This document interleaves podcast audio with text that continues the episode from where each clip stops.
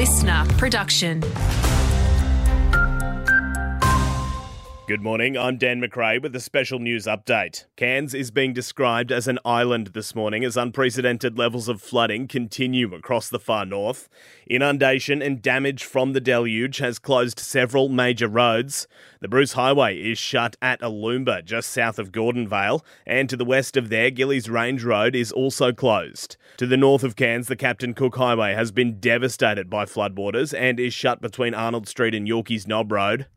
Emergency services personnel have been working tirelessly overnight, conducting 250 to 300 evacuations and rescues in the Cairns Northern Beaches area alone.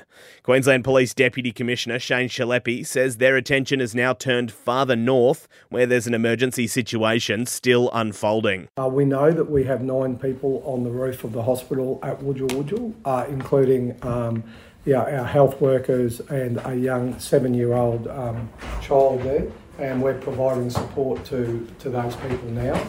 Um, we know that the water is steady and uh, in some areas of Wujal Wujal starting to recede.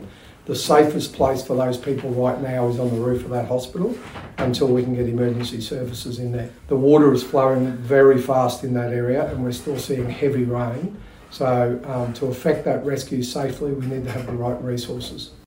Deputy Premier Cameron Dick says the state government is hearing the calls for extra resources, but support's being hampered by the extreme conditions. We've already activated requests through to the ADF, but the ADF has the same problem as we all have at the moment. That's actually getting resources, personnel, and assets into Cairns. It is too difficult to move them uh, given the weather circumstances, uh, but as soon as we can get in there, uh, we will get those resources there.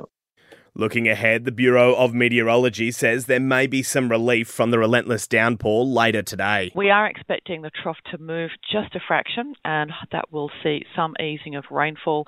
Uh, we're not going to be seeing that move very quickly, so it's not likely to be later in the day when we realise that the rain has eased off a bit. We still have several hours of heavy rainfall ahead of us. The advice is the same from all authorities at the moment. If you are safe in your house, do not go outside and never drive into floodwaters.